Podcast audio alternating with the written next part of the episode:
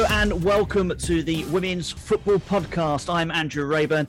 Thanks a lot for choosing us. This is our look at the uh, beautiful game from the Champions League to the National League and beyond. Uh, joining me this week on the pod is uh, former Aston Villa and FA media officer and regular on the pod, Emily Liles. Emily, uh, hello to you. Hello, Andrew. Thanks for having me. Oh, always a pleasure. Uh, and the women's football correspondent for the Daily Mail, it's Kathryn Batte. Kathryn, how are you? Hi, Andrew. Yes, very well. Thank you. Hope you're well too. Excellent. Yeah, not too bad. Thanks for asking. Uh, so, first of all, let's uh, rewind to all the action from our, since our last podcast. A busy midweek, both domestically uh, and in the Champions League. Uh, last Tuesday night saw the first two Champions League quarterfinals. Uh, the El Clasico in Madrid which caused a lot of intrigue in the build up. Um, Madrid took the lead in the Estadio Alfredo Di Stefano, thanks to Olga Carmona. Uh, who recently signed a new contract with the club. Real have never beaten Barca, but it looked like this might be the night. Uh, but eventually, World Player of the Year, yes, her, Alexia Putellas got the equaliser from the penalty spot after Carmona turned from hero to villain uh, fouling Caroline Graham Hansen. Uh, Claudia Pina then swept in with eight minutes left before Putellas clipped in a third in the final few seconds. Uh, the other quarter final uh, saw Paris Saint Germain come out on top with a win in Germany against Bayern. Marie Antoinette Katoto bagged the doubles, but the French side in the hot seat. However, Klara Bühl gave them a lifeline as she pulled one back from a free kick in the closing stages. Um, so, first of all, Kathryn, uh, what do we make of all that Champions League action? First of all, last Tuesday, Barcelona hot favourites, but uh, uh, that goal for that goal for Bayern has made it quite interesting, hasn't it? Yeah, I, th- I think my biggest takeaway from the Champions League was that uh, after sort of wanting VAR in the group stages, and I just don't want VAR anymore because some of the decisions that uh, we had, especially that um, Barcelona penalty, that I mean, just wasn't a penalty at all. Um, really, kind of quite frustrating. And you see when the referees go over to the monitor, you know they're they're going to change their mind and probably go with you know what they've been advised and uh, so that that was a little bit disappointing but um, yeah some great games obviously few late goals in there. Obviously mentioned for Bayern late goal for Arsenal which keeps them very much in their tie against Wolfsburg as well. So um, yeah big big week of football coming up. There's a lot of games uh, and ties that are very much still in the balance. So uh, it'll be interesting to see how they play out this this coming week. Yes, um, Paris Saint Germain with uh, with home advantage. Uh, you'd still perhaps fancy to go through. One of those ties, of course, that is in the balance is uh, Arsenal against Wolfsburg Wednesday evening uh, at the Emirates. Uh, despite Arsenal dominating possession, it was Wolfsburg who created the better chances in the first half as they hit the post before uh, Tab- uh, Tabea Wassmuth put the uh, visitors ahead. Wolfsburg hit the post again. Arsenal had chances, including a goal, goal ruled out for offside uh, for Stina Blackstenius before Lotte Wubben-Moy popped up with a late equaliser. Emily, uh, Jonas says he is 100% confident, to use his words, that they can uh, get through. Um, are you as confident as he is? I think there's certainly plenty of positives to take from it. I think you only have to look at, say, what Wolfsburg did to Chelsea back in December, which I appreciate a few months is a long time in football, but, you know, particularly, you know, that game where they beat them 4 0, completely dominant. Um, Arsenal's result looks very, very impressive. And I think, you know, on the flip side of that, yes, they've got to go away. This was obviously the home game where they might have not wanted to concede and, you know, go, going over there with a win. But actually, with it being finally poised, there's no resting on the laurels, is that Arsenal know they need to go there and do a job.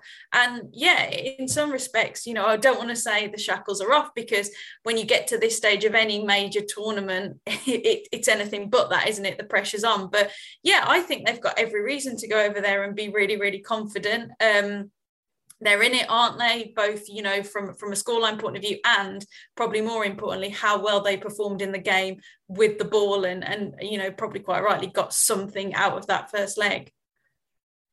Yeah, and effectively at this stage with the scoreline uh, in, in that situation, it becomes a, you know, one of those old fashioned one one legged, you know, not a knockout, straight knockout ties, doesn't it now?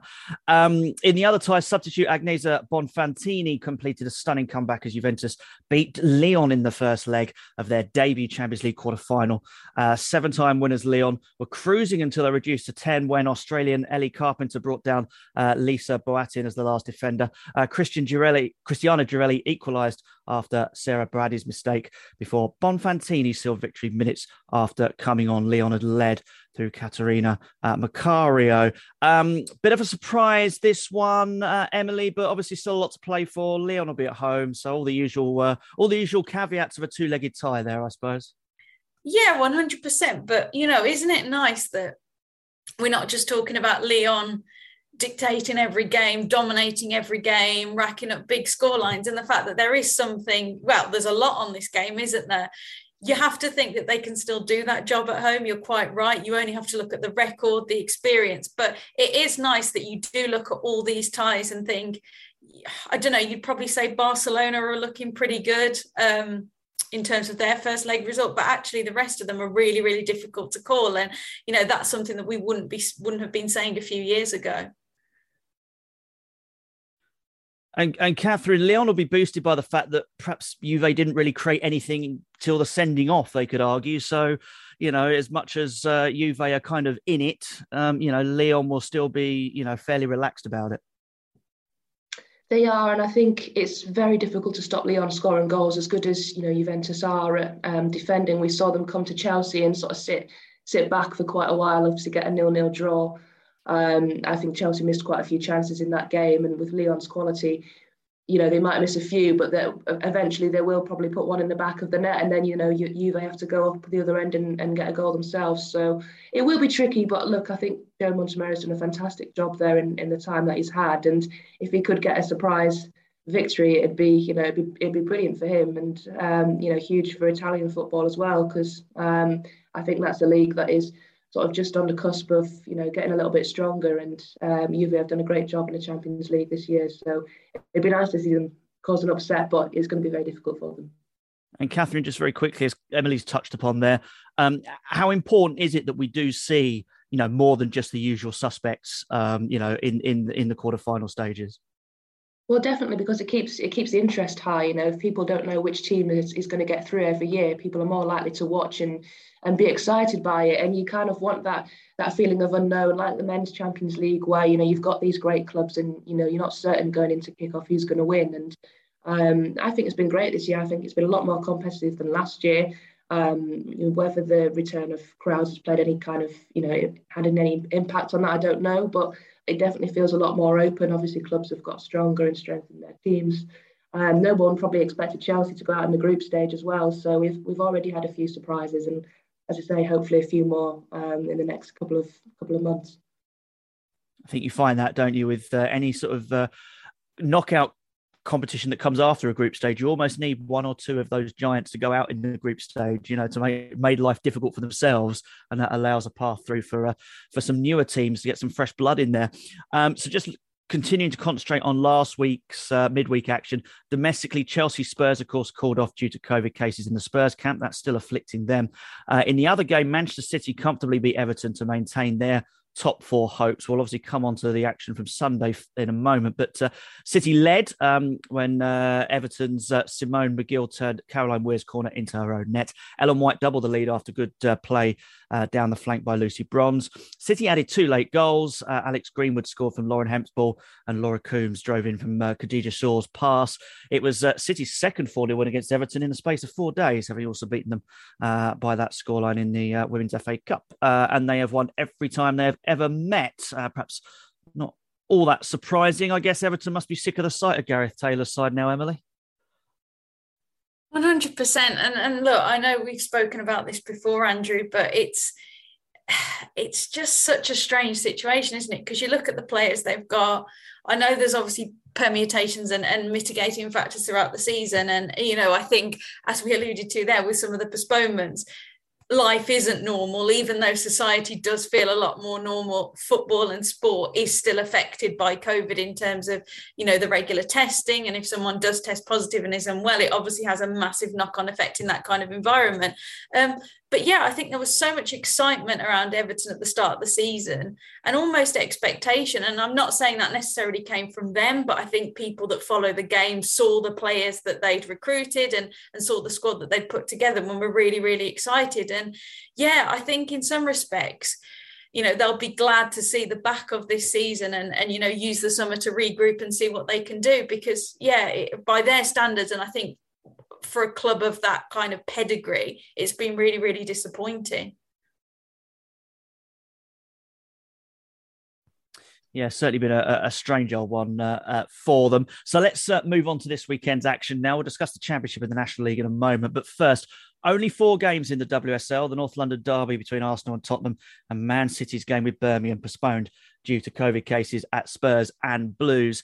Um, with Arsenal not in action, Chelsea took full advantage. Uh, boy, did they, uh, by smashing Leicester 9 0 to go top of the table for the first time this season. I believe that's also the joint highest uh, away win in, in WSL history. Uh, the game was over as a contest, really, after just 11 minutes, with the Blues 4 0 up. Uh, Guro Reiten, Sam Kerr, Beth England, and Aniek Nouwen on target. England, Reiten, and Kerr both got another goal apiece, while Lauren James and Jessie Fleming came off the bench to score late on. Uh, Chelsea now a point ahead of Arsenal and crucially, a superior goal difference now.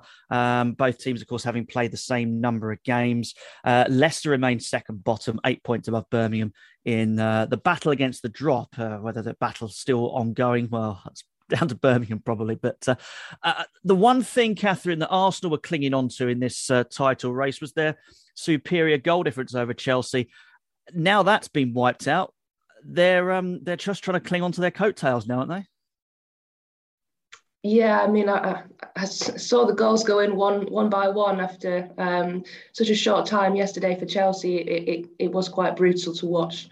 Um, of course, Arsenal play, I think, Leicester next weekend, so um, maybe they'll be hoping they can uh, kind of match match Chelsea's score there and um, you know get get a few goals back. But um, they'll have, yeah they'll have been very disappointed to see see that scoreline. I think when you come up against Chelsea and in full flow, sometimes there's just no stopping them. We've we've seen them do it to teams in the past, and and yesterday they were just on a different level to Leicester, and I think. Um, it, yeah, as I said before, it was quite brutal, um, brutal for Leicester. Um, I think they'll probably have questions as to, you know, why they couldn't couldn't stop the um, the flow of goals. I know they did briefly for a period in the second half, but it was six 0 at half time, and then they still went on and conceded three more in the second half. And I think they'll have to look at you know what they can do better to maybe you know when the game is gone like that when you're 4 0 down early on how you can kind of close it off and try and you know not concede as many. And you know obviously they weren't far off from going into double figures as well but um, it's a shame for them because they had been doing you know doing a little bit better after after a tricky start. But uh,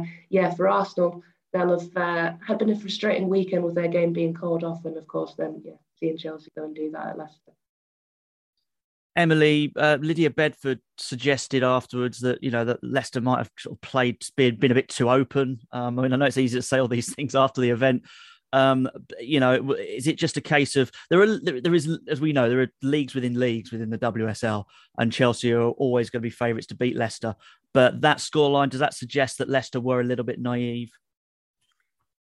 Yeah, possibly. I think so. And it, it is hard. And, you know, I guess in contrast to the Champions League conversation that we've just had, this is the complete opposite, isn't it? These are the kind of score lines you certainly don't want to see. And I remember I, I didn't uh, sort of catch the game properly, but I caught the halftime score and I looked and you just kind of think, oh, don't you? And it's it it's hard. Um, I think for teams, it's hard to know how to tackle those games, isn't it? Because you can sit back, but teams that sit back off and also can be can be beaten really comprehensively as well so you know part of me admires that that mentality of having a bit of a go but yeah at the same time you could argue it, it is extremely naive because you, know like as you've seen you can come come on the back of really really big score lines yeah, and you don't want to be 4 0 down after 11 minutes. That, uh, for any team, is game gone. When you look at the running for both sides, it's quite interesting, actually. I think Emma Hayes alluded to this on, on the Women's Football Show um, you know, and it might argue that you know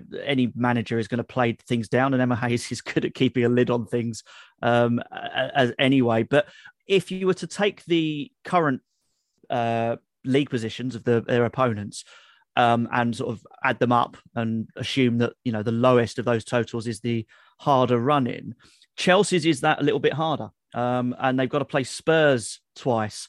Now, Kathryn, it's going to be an odd situation for Arsenal fans, isn't it? Odd sensation for them, uh, cheering on uh, cheering on Tottenham twice.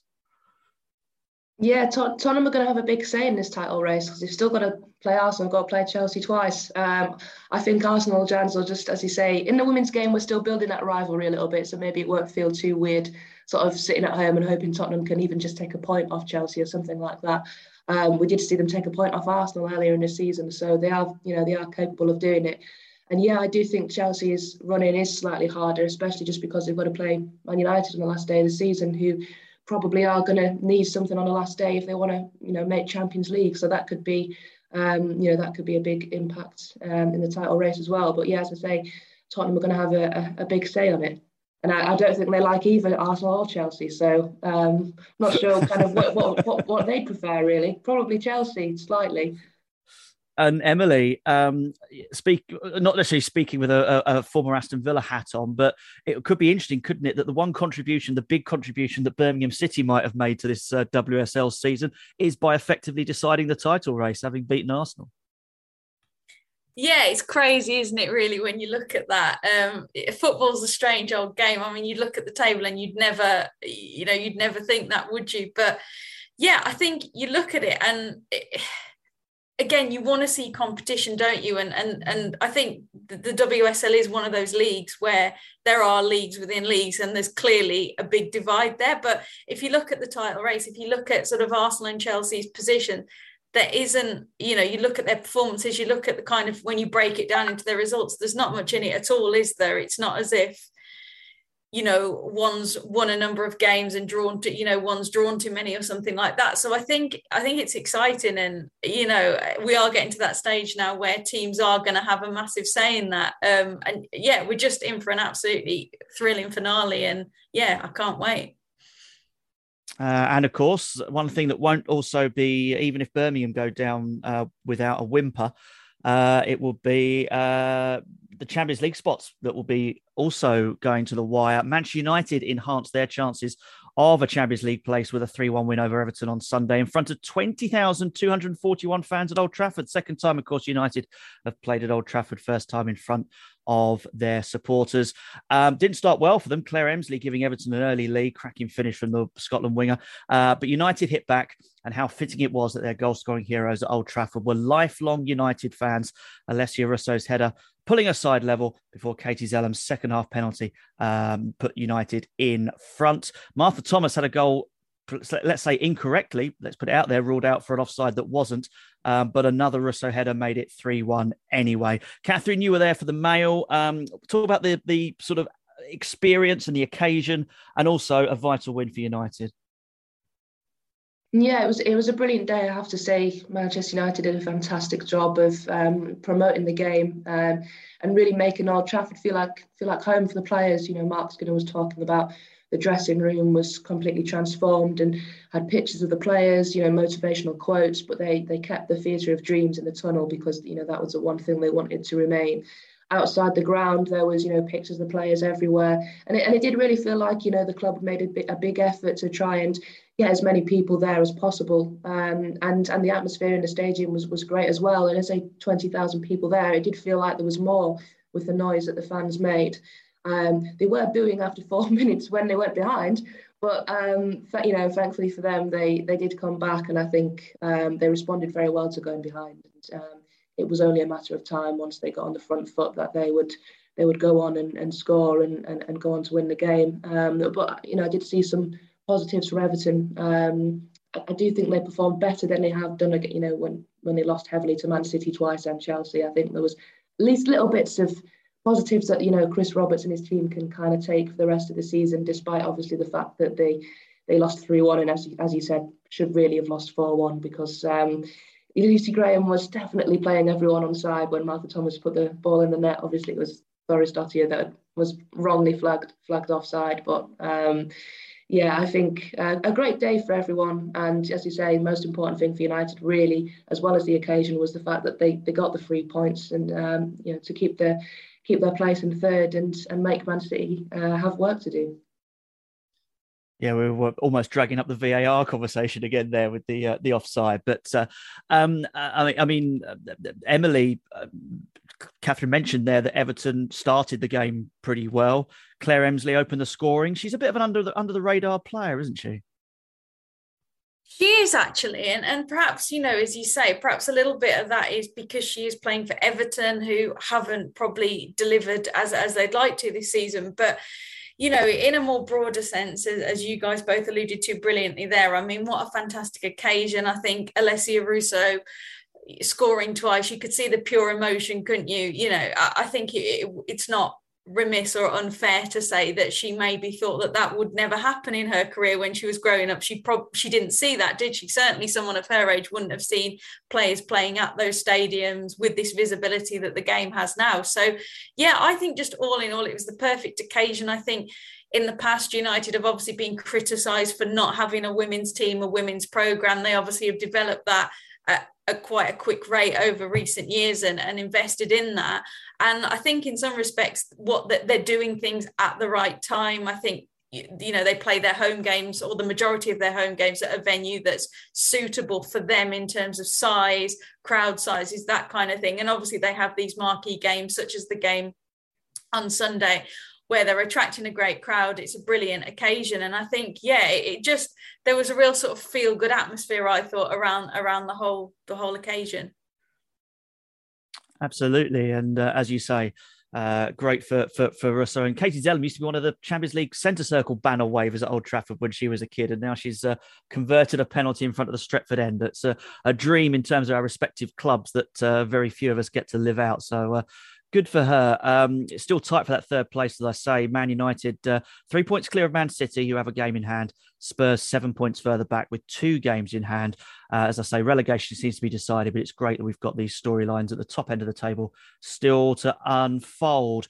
Uh, Everton sit ninth, by the way, now with a virtually identical record to Aston Villa, who got a one-all draw with Reading on Saturday. Uh, Justine and Vanhaevermaet put the Royals ahead from the spot with 20 minutes to play but Villa soon levelled thanks to Ramona Petzelberger. Uh, Villa are behind Everton in the table, only on goals scored. Emily, first point that Villa have secured at home since September. Uh, same old story, really. We've discussed this a lot. A lack of goals, meaning that they struggle to turn zero points into one and then one into three. Yeah, I mean, look, they'll be glad to stop that rot, won't they? It's, you know, to be honest, Andrew, I didn't realize it was a run of 10 home defeats. That's quite remarkable, really, isn't it? And it'll be interesting just to know kind of general stats on that and when that that last happened, you know, in what league, in what element of the sport. But yeah, look, they'll be pleased, won't they, to have got that point against a Reading side that are a very strong side, have got some really, really good results throughout the season. Um, and yeah, I mean, look, again, Villa, one of those sides I'm sure will be pleased to get to the end of the season. We'll want to finish strongly, I think, because I don't think you can underestimate how important it is to take some form into the next season because you often see that, don't you? A team that doesn't finish strongly, even if they're not relegated or there's not really any permutations for them being on a bad run, they often start the next season poorly as well. So hopefully, from from Villa's point of view, at least, that they can pick up they can build on that point and and you know again go into the summer and, and next season in a much stronger position yeah, I remember there was a, a manager of a, a, men's county league team who had a similar thing of could get points on the road and couldn't get uh, anything at home. And he told once told me in an interview, he said, "I'm tempted just to drive them for home games, drive them around in a minibus for an hour to pretend that they're uh, they're going away. So uh, maybe you get a result, a tune out of them that way. So uh, I don't know if that ever worked, but uh, it was a nice idea. Um, Villa's opponents, Reading, at eighth now, level on points with West Ham, who lost 2 0 at home to Brighton on Sunday. Aileen Whelan with a side-footed finish in the opening couple of minutes. Really casual finish as well. Inessa Kaagman wrapping it up late on. Kathryn, Chelsea are the only other team so far to have managed to win at West Ham this season. Uh, so that's quite a re- result for Brighton. And I think, in fact, only the current top four in the table have a better form guide in the last six matches than the Seagulls. So Hope Powell doing a good job there. Yeah, I think Brighton just continue to be the team every season that from sort of one week to the next, you can't really predict. Um, I think at the start of the season, everyone was kind of expecting them to do quite well, and they, you know, they lived up to that expectation. They were in around third place, and then they just kind of went on a really poor run, sort of around Christmas to January time, and sort of fell out of that, you know, that running really. And I don't know whether that maybe took the pressure off them a little bit, and that expectation fell and maybe they could play with a bit more freedom because yes you say last few weeks they've been been really strong and they're sort of you know coming up again and it's a bit too late obviously for them to make you know a, a, a European challenge but um, they can certainly finish the season strongly and um, finish a bit higher up the table than perhaps you know we were, we were looking at you know a, a month or so ago but um, they, have got some good players there Brighton. As I say start of the season they were really strong hard to beat they've always been hard to beat under Hope Powell maybe didn't always score enough goals, but you know they've, they've added that in the last few weeks as well. And um, they're a team that I think next season will probably assess this year and, as you say, start a good start, bit of a disappointing middle, and then if they can have a strong finish, they'll, they'll you know next season they can hopefully be a bit more consistent and kind of keep that that challenge for you know the fourth, third spot kind of going a little bit longer than they've they've managed this year. Yeah, it'd be interesting to see what their sort of natural ceiling is really. Uh, next weekend's fixtures are spread out over Friday, Saturday, and Sunday. All starts with Birmingham against Everton on Friday night. Blues can't be officially relegated yet, but you do feel they need to win every game now to have a shot. This might represent one of their better chances.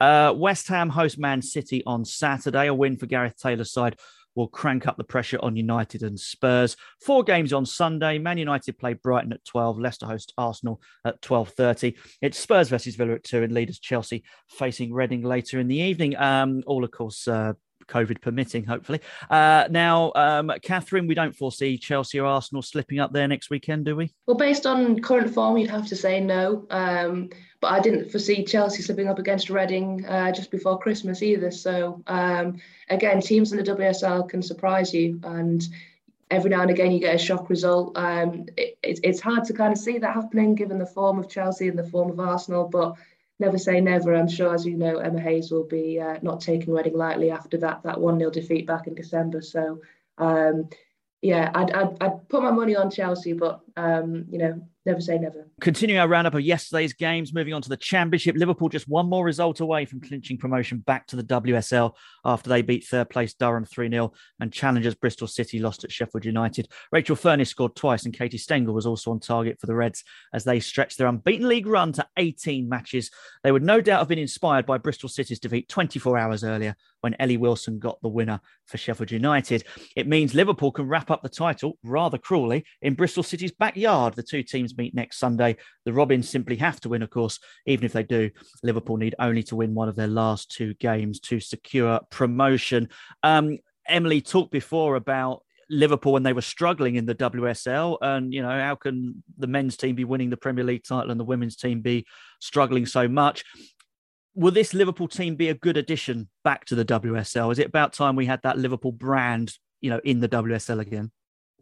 Yeah, and I was just thinking actually as you were talking then, Andrew, if you think of them at the start of the season, they struggled, didn't they? They struggled for goals, they struggled to, to really get going. But I think it just shows sometimes you know you just need to give it a little bit of time. Um, in answer to your question about will the or will the you know if everything goes to plan will the super league uh, be better with liverpool yeah i think so i think you know whether this is right or whether it's wrong having the name liverpool football club in the top division is important. When you look at the other company in there you know you've got the big names or certainly the traditional big names um, both the traditional women's names but also the men's team names in there as well. And obviously you've got derby merseyside derby will come back. And yeah i think it's huge really. And you know i know there was a lot of talk in the of the investment and kind of the commitment that the club had put in but you know you would like to think that if they do get promoted back to where they feel they belong that some of that that might come. Whether that's immediately i don't know but over time you hope that they can continue to develop and, and re-establish themselves as one of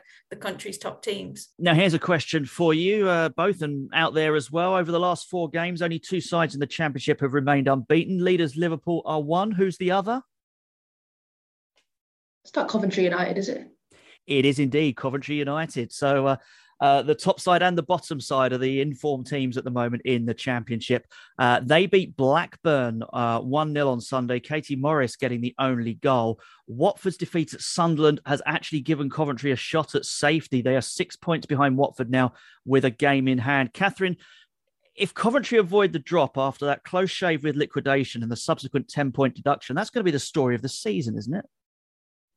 Oh, absolutely. I mean, I think most most people most followers of the women's game probably written written them off when they got that deduction because it just looked so kind of difficult to get you know to get to a place where they could you know even maybe stay up but um, the fact that they've given themselves a chance you have to really commend the players the manager and, and everyone involved at the club and obviously they play Watford last day of the season so all they need to do is just kind of I think they've got a game in hand on Watford so if they if they win that game in hand they'll be three points behind um, with a superior goal difference. Even if they're three points behind going into the last day they beat Watford they can stay up. So they just need to give themselves a chance going into that last match. And as you say, you know, even if they don't do it, obviously, I, think it's just a, a brilliant that, that, they've put themselves in contention to do so. Um, the fact that they weren't even going to be a club, you know, for they were about less than 24 hours from from no longer existing, and you have to sort of really praise the players because they were left jobless at Christmas, and you know they've they've gathered themselves to to really give themselves a chance, and yeah, it'd be fantastic if they did it. I know obviously Watford won't won't want them to, but um, it really would be a, a, brilliant story if they managed to stay on. And Emily, you've been involved in clubs and dealt with players on a regular basis and things. You know, the players at Coventry United that have gone through so much. Uh, stress and anguish. So to, to see them getting results at the back end of the season, it's it's so you know must be so heartwarming. Yeah, it is. And like, I think wouldn't it be the ultimate story if they were able to survive Andrew? Because I think like looking at it, you're right. They've been through so much. There's a lot of there are a lot of extremely talented players there. See, I can't speak personally. I don't know the situation or I don't know the details of the situation, but I'd assume that, you know, when it looked like they wouldn't have a club anymore, they obviously would have been potentially moving on or not playing again. So the fact that they're still in with a shout of, of survival is phenomenal. Um, but by the same token, I think you have to think that if they were to get relegated, that unfortunately, as we know, that that can have really, really big consequences in terms of their development, etc. But yeah, I mean, the fact that they're still in with a shout, they're in good form, aren't they? That was a tremendous result against Blackburn, and yeah, I, know you shouldn't have favourites, and we're not here to be particularly biased, but it would be some story, wouldn't it? That's absolutely right. I'm sure it won't uh, won't necessarily go down very well uh, with uh, those of a Watford persuasion, but uh, no, Emily, you're uh, spot on there. Elsewhere in the Championship, Crystal Palace won 1 0 at Charlton thanks to a cracking strike uh, from Coral Jade Haines. Check that out on socials if you get a chance. Really is a good finish. Uh, London City Lionesses against Lewes also postponed due to uh, due to COVID cases. Uh, so get well soon to all of those uh, from the WSL and the Championship affected. Uh, quick glance over the National League now. Not a lot of change, to be honest. Wolves remain six points clear and with two games in hand at the top of the Northern Premier Division after a 5 0 win at Sheffield. Derby beat rivals Nottingham Forest 1 0 to stay second. Fylde remain third after a 1 0 win at struggling Hull. Huddersfield beat West Brom 3 0. Burnley defeated Stoke 3 1, while Loughborough moved out of the relegation zone and dropped Middlesbrough into it by beating them 3 1. In the south, leaders Ipswich beat Plymouth 2 0. The Tractor Girls now seven points clear at the top, but Southampton, who moved into second after beating Gillingham 2 0, have three games in hand. So there's plenty of potential for an exciting title race. Uh, can't count Oxford out either. They didn't play this weekend, uh, dropped to third after Saints win, but they are seven points behind Ipswich with a game in hand. So uh, possible uh, possibles possibilities there for them maybe. Uh, Portsmouth won 3 2 at Keynsham, who remain embedded in the drop zone, as do MK Dons, but they gave themselves hope with a win at fellow strugglers Chichester and Selsey. But uh, as regular pod listeners uh, will uh, will know all about Hounslow, and I have more Hounslow news. And after so many consecutive defeats, and only the COVID shortened seasons delaying the inevitable, their relegation finally confirmed mathematically on Sunday, lost 5 0 to Cardiff who not only condemned Hounslow, but pulled themselves away from trouble. Uh, that's the National League. One other result to mention from uh, from Sunday: England under 17s beat Poland one 0 in a European Championship qualifier, uh, having lost to France last week. They now face Croatia on Wednesday. It was Leicester's Ava Baker who got the winner in that. Now, Kathryn, I know after you finished up recording with us, you're you're heading off to the the launch of the ticket sales for this summer's Euros. Um, one of the big criticisms coming out of the Arnold Clark Cup and from the She Believes as well was, uh, you know, empty stadiums and the host nation isn't playing. Um, can you foresee this being a problem in the Euros? If so, what could be done about it? I mean, I know that the final is already sold out, isn't it?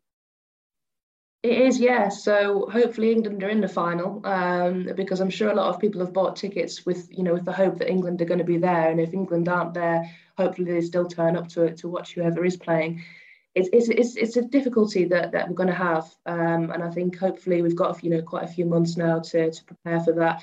And I think they just have to try and sell it on, obviously, you know, the the brilliant players that are going to be able to watch that, that don't play for England. Um, you know, link it to the clubs that we have in the WSL. You've got Holland, you've got the likes of Miedema who play for Arsenal.